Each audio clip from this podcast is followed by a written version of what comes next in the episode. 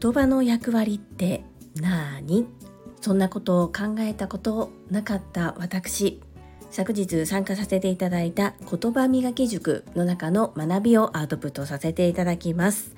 このチャンネルではサラリーマン兼業個人事業主であるパラレルワーカージュリが家事育児仕事を通じての気づき工夫体験談をお届けしています。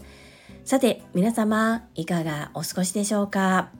本日も本題に入る前に告知と私の大好きな Voicy チャンネルをご紹介させてください。まずは告知です。7月29日土曜日、兵庫県西宮市勤労会館大ホールにて、株式会社新規開拓代表取締役社長朝倉千恵子先生の講演会が開催されます。会場13時、開演14時、16時終了予定となっております。主催は有限会社ラゴマジョーレピース訪問看護ステーション代表取締役社長青山由美さんです。青山由美さんは朝倉千恵子先生が20年前から継続して開催してくださっている女性専用の営業塾トップセールスレディ育成塾オンライン版第6期第8期の卒業生でいらっしゃいます。私はオンライン版第7期の卒業生ということで全力で応援してまいります。詳しい詳細につきましてはコミュニティ欄にリンクを貼っておりますので是非そちらからご覧くださいませそして7月はもう一つ塾生が主催する朝倉千恵子先生の講演会がございます7月20日木曜日静岡県静岡市にて18時30分から朝倉千恵子先生のナイトセミナーが開催されます。主催はスタンド FM さなえチャンネルで配信をくださっているさなえさんです。こちらの詳細につきましてもコミュニティにリンクを貼っております。ぜひご覧いただき、たくさんの皆様のご参加お待ちしております。そんな7月に塾生が開催する講演会2つもある朝倉千恵子先生ですが Voicy のパーソナリティを務めておられます。月曜日から金曜日お昼の11時30分から配信してくださっています。昨日は数々の経験や体験を積むことで人生の彩りを知ることができる人生は終わるまでわからないというタイトルでお話しくださいました。昨日は主に3つに分けてお話をくださいました。1つ目が離れて初めてわかることがある。失って初めて気づくことがある。2つ目は中小企業の社長は小舟の船長さんなんだから従業員のことで悩みすぎちゃダメだよということで YouTube 講演家鴨頭嘉人さんの Voicy のご紹介がありました。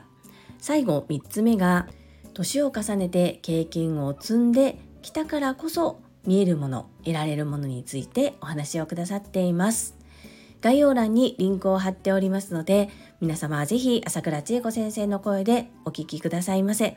合わせて毎回文字起こしをしてくださっているベックさんのブログも掲載しておきます。目と耳で上質な情報をインプットしてください。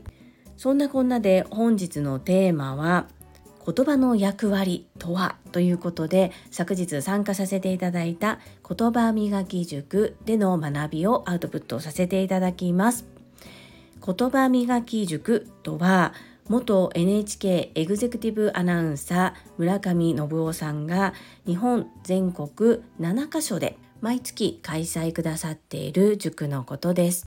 言葉磨き塾という名前の塾なんですが、話すことを学ぶ塾ではありません。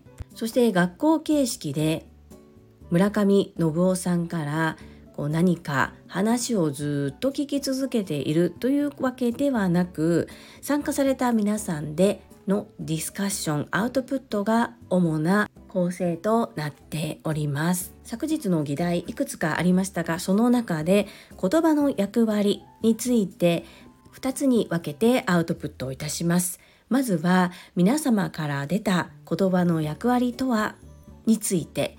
2つ目は最後に村上信夫さんが締めてくださった言葉。のご紹介をさせていただきます。まず1つ目の皆さんが思う参加された方々が考える言葉の役割とはこちらの一部をご紹介させていただきます。人間性を映し出すもの。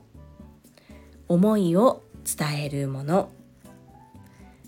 人それぞれの気持ちを表す。大事なことほど落ち着いて相手に関心を持つ入り口になる。人と人をつなぐ接着剤。などなど即興でパッと振られるんですけれども皆様一生懸命考えてひねり出した言葉を伝えていました。本当に皆さんそれぞれでそれぞれがとってもどういう理由だからこうだということをおっしゃっていて言葉に対して言葉の役割っていうことを改めて考えることで素敵な言葉がたくさん出てきたなそんな風に思いました。2つ目はこのアウトプット皆さんのアウトプットから村上信夫先生が最後に締めてくださった言葉です。言葉の役割とは思考するための力情報伝達。世界を変える原動力。そして言葉の持つ波動について語った方もいらっしゃいまして我雷と我光なりです。神様仏様っていうのは自分の中にあるんだよ。だから自分を大切にしようという言葉が我雷そして光っていうのも自分の中にあるものなんだということが我光なりという言葉らしいです。要するに自分を大切にしよう。自分を愛そう。自分を大切にすることで波動が高まりエネルギーがみなぎり発する言葉もいい言葉が出てくる。そしてその波動の高い良い言葉を発することで周りにもプラスのエネルギーが循環するよというようなことをおっしゃっていました。喋ることは難しいこと。そう捉えて自分が話したいことっていうのは相手に伝わるのは1%以下だそうです。それを頭に置いた上で1%しか伝わらないのではなく1%でも伝えようという気持ちで言葉選びをすることが大切ということを教えていただきました。深いなぁと思いながら私も今このように言葉を発していますが大切に紡いでいきたいなそのように改めて感じる講座でした。村上信夫さんのこの言葉磨き塾全国7カ所で毎月開催されています。私は兵庫県宝塚市に在住でしてたまたま宝塚でも開催をしてくださっているのでとっても運がいいなと思っております。もし皆様のお住まいの地域でも開催されていれば是非ラッキーと思って足を運んでいただきたいなというふうに思います。本日のサムネイルの写真右側の緑色のものはこの6月30日に発売される村上信夫さんの新刊で発売日前でしたが私たちに先行発売してくださいました。持ってこられた本は全て完売ということで目の前でさらりとサインも入れてくださってとっても嬉しかったです。そしてこの発売日6月30日っていうのは村上信夫さんのお誕生日でもあり御年70歳古希ということで全くそんな風に見えないですよね。ものすごくダンディーで素敵な方です。新刊の読書感想そしてアウトプットもまたさせていただきます。皆様の参考になれば幸いです。この配信が良かったなと思ってくださった方はいいねを継続して聞いてみたいなと思ってくださった方はチャンネル登録をよろしくお願いいたします。また皆様からいただけるコメントが私にとって宝物です。コメントをいただけたり各種 SNS で拡散いただけると私とっても喜びます。どうぞよろしくお願いいたします。ここからはいただいたメッセージをご紹介いたします。第669回レッスンレポデコ巻き寿司天の川かっこ七夕にお寄せいただいたメッセージです。小林恵美子さんからです。樹里さん今回もデコ巻き寿司レッスンをありがとうございました。3回目のレッスンもとっても楽しく娘もどんどん心を開いて積極的にチャレンジしている様子嬉しかったです。あの日の夜は家族で娘のプレ誕生日会でした。もちろんテーブルの中心はデコ巻き寿司です。華やかになりました。また次回もよろしくお願いいたします。えみこさんメッセージありがとうございます。そしてリピートして3度もご利用いただきまして本当に嬉しいです。ありがとうございます。お嬢様もそう人見知りちゃんっていう風に聞いてはいたんですけれども少しずつ心を開いてくださっているようで私としてもとっても嬉しいです。そしてプレお誕生日会だったんですね。知りませんでした。この度はおめでとうございます。そしてテーブルの中心にデコ巻き寿司を飾ってくださってとっても嬉しいです。次回もどうぞこちらこそよろしくお願いいたします。本当にありがとうございます。お嬢様にもよろしくお伝えくださいませ。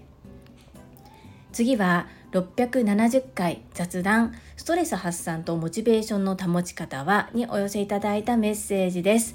こちら若干私の愚痴っぽい配信だったにもかかわらず皆様から温かいメッセージをたくさんいただけましたこと感謝申し上げます。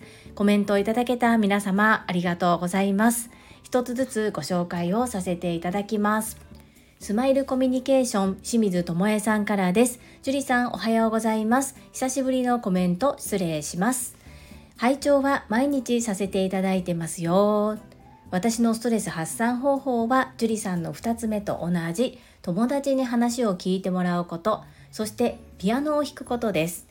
しかしピアノは現役バリバリの時はショパンの革命のような速くて勢いのある曲を弾いてスカーッとできていたのですが老化防止に細々とやっている今では指がそこまで回らず笑い弾けないことが逆にストレスになってしまうことも出てきてしまいました。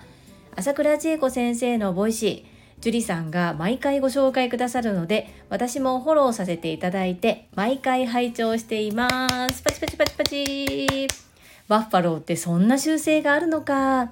私はまだまだ牛でした。バッファローを目指します。本日も素敵な配信ありがとうございます。ともえさんメッセージありがとうございます。そして私もともえさんの配信とっても楽しみに毎週拝聴させていただいております。はい。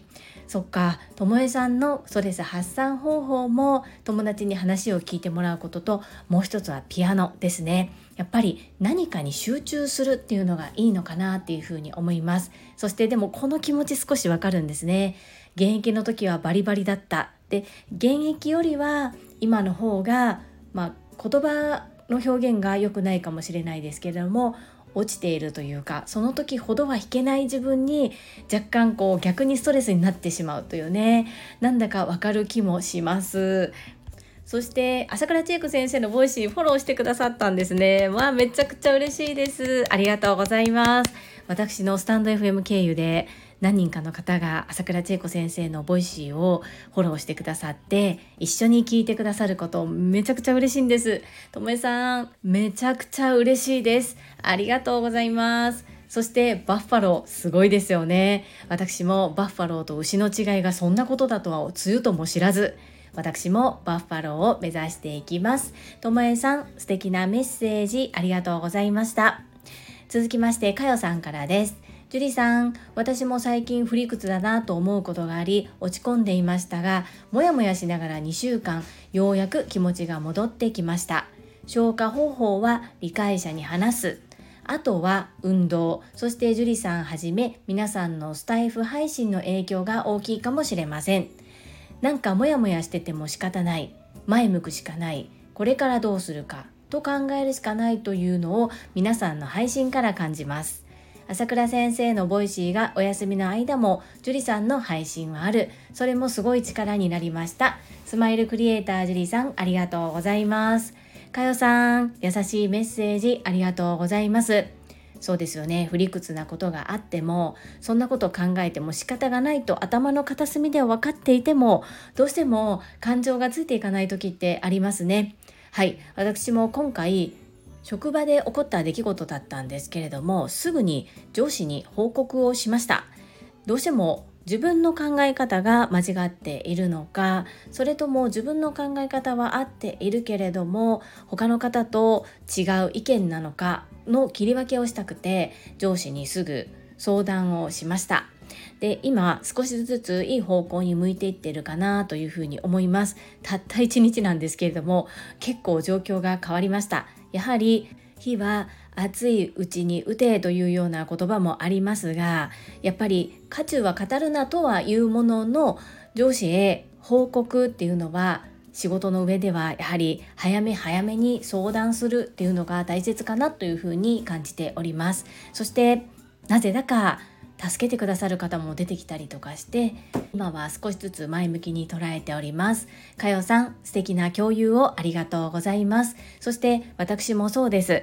仲間が配信しているスタンド FM や朝倉千恵子先生の過去のボイシーなどからもこんなところでへこたれていてはダメだとかあみんなも頑張っているから私も頑張ろうっていう風な勇気や元気をいただいたりもしています。いつも配信を聞いてくださりいいねやコメントいただけることも当たり前ではないですね。かよさん貴重な時間を使ってコメントいただけましたこと感謝いたします。ありがとうございます。続きましてさなえさんからです。樹里さん今日も告知ありがとうございます。バッファローの強さと勇気私も手に入れることができますようにそして応援してくださるすべての皆様に感謝ありがとうございます。今日はベースキャンプですね。参加される皆様に愛をサナゴンメッセージありがとうございます。告知は開催当日まで毎日させていただきます。このような形でしか応援することができないんですけれども一生懸命応援しております。きっと大変なことたくさんあると思うんですが、サナゴン頑張ってくださいね。応援しております。そしてお互いにバッファローになれるように頑張っていきましょう。昨日のベースキャンプ、ところどころでお写真などを見せていただいたんですが、めちゃくちゃ盛り上がっていて楽しそうでしたね。サナゴンもお留守番組だったんでしょうか。メッセージありがとうございます。続きまして、高尾さんからです。樹里さん、おはようございます。私のモヤモヤした時の対処法は1モヤモヤの原因を探る。2何かに没頭するの2つです。1モヤモヤの原因を探るは何でモヤモヤしてるんだっけ？どこがモヤモヤポイント？と自分の思考を掘り下げます。すると自分のこだわりや思い込みが出てきて相手じゃなくて自分に原因があることが多いです。自分のことなら自分で変えればよしとなります。2何かに没頭するはひたすら料理をしたりボルダリングで登ったりします。すると何でモヤモヤしてたんだっけ？と思えることが多いです。ということで私のモヤモヤした時の対処方法は1モヤモヤの原因を探る。2何かに没頭するです。久しぶりに話の地図を書いてみた適用でした。今夜のミッション名刺交換頑張ります。ティキオさん、メッセージありがとうございます。さすがロジカルスピーチ講座卒業生の高尾さん。めちゃくちゃ完璧な言葉の地図ですね。ものすごくわかりやすいです。そして私も同じようにモヤモヤの原因を探ってみました。そしてこの何かに没頭する皆様のコメントの中にも多く出てきているなと思うんですね。集中することできっと他のことを忘れるんでしょうね。これは本当に私も今の自分で没頭する何かっていうのに出会える旅に出たいなというふうに思います。ティキオさん、メッセージありがとうございます。そしてミッションコンプリートでしょうかまたご報告お待ちしております。最後に石垣島のまみさんからです。樹里さん、こんにちは。ただいま、雲の上の空まみです。私のストレス発散は、買い物、お酒、温泉に入るかっこ長風呂発散というより自分が好きなことをやることで自分を整えるといった感じですかね。マミピーメッセージありがとうございます。昨晩はマミピの夢が叶いましたね。おめでとうございます。もうお写真拝見して私はもう本当に自分ごとのようにめっちゃくちゃ嬉しかったです。よかった。頑張った甲斐がありましたね。そしてストレス発散方法を教えてくださりありがとうございます。マミピの場合は自分の好きなことをやることで自分を整えるとストレスが軽減されるということでこちらも参考にさせていただきます。お忙しい中メッセージありがとうございますはい、いただいたメッセージは以上となります。皆様本日もたくさんのいいねやメッセージをいただきまして本当にありがとうございます。とっても励みになっておりますし、ものすごく嬉しいです。心より感謝申し上げます。最後に2つお知らせをさせてください。1つ目、タレントのエンタメ忍者みやゆうさんの公式 YouTube チャンネルにて私の主催するお料理教室ジェリービーンズキッチンのオンラインレッスンの模様が公開されております。動画は約10分程度で事業紹介自己紹介もご覧いただける内容となっております。概要欄にリンクを貼らせていただきますのでぜひご覧くださいませ。2つ目100人チャレンジャー in 宝塚という YouTube チャンネルにて42人目でご紹介をいただきました。こちらは私がなぜパラレルワーカーという働き方をしているのかということがわかる約7分程度の動画となっております概要欄にリンクを貼らせていただきますので、合わせてご覧いただけると嬉しいです。どうぞよろしくお願いいたします。それではまた明日お会いしましょう。素敵な一日をお過ごしください。スマイルクリエイター、ジュリでした。